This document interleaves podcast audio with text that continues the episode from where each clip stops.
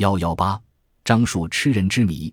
在法国内尔科克斯塔的莫昆斯克树林中，有两株四千多年的樟树被围在一百平方米的铁丝网内。两株樟树相距十米远，它们躯干庞大，树干直径有六米多。其中一株樟树的底部有一个三米宽、五米高的树洞。一九七一年九月，法国人吕蒙提尔、盖拉两家人来到莫昆斯克度假。当吕蒙提尔来到丛林深处捡柴火，准备做晚餐时，突然听到走得较远的儿子欧文斯和盖拉的儿子亚得发出几声奇怪的叫喊声。他丢下柴禾，便向他们游玩的地方跑去。跑出十多米后，突然觉得身体变轻了。过了一会儿，居然飞了起来，直向一棵大树撞去。砰的一声，吕蒙提尔被撞在没有树洞的树上，昏了过去。当他醒过来后，才发现自己紧紧地贴在树上，不能动弹。欧文斯和亚伯发现后，赶紧对他说：“快脱掉衣服，否则你无法离开这棵大树的。”吕蒙提尔发现，除了头和手以外，穿了衣服裤子的部位一动也不能动。再一看，儿子和亚伯的衣裤正贴在树上。欧文斯用刀划烂父亲的衣裤后，吕蒙提尔才从树上滑下来。当他们快回到宿营地的时候，吕蒙提尔吩咐儿子让妈妈先给他送条裤子来。两个小伙伴先回家了。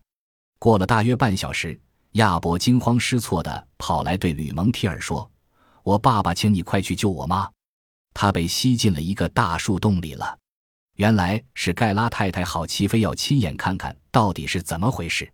吕蒙提尔还没到达出事地点，盖拉就跑回来，哭着对吕蒙提尔说。我妻子死了。原来是他们走到那里时，盖拉太太首先向一株大樟树飞去，盖拉撞在另一棵树上。儿子亚伯是光着身子来的，他看见那个树洞里面黑乎乎的，不敢进去救母亲，预先将另一棵树上的父亲救下。盖拉忙叫儿子去告诉吕蒙提尔一家，自己走进树洞深处，发现太太已经死了。后来有人发现，有树洞的樟树对衣服没有吸引力。没有树洞的樟树，任何布料被吸上去两个小时后就会消失无踪。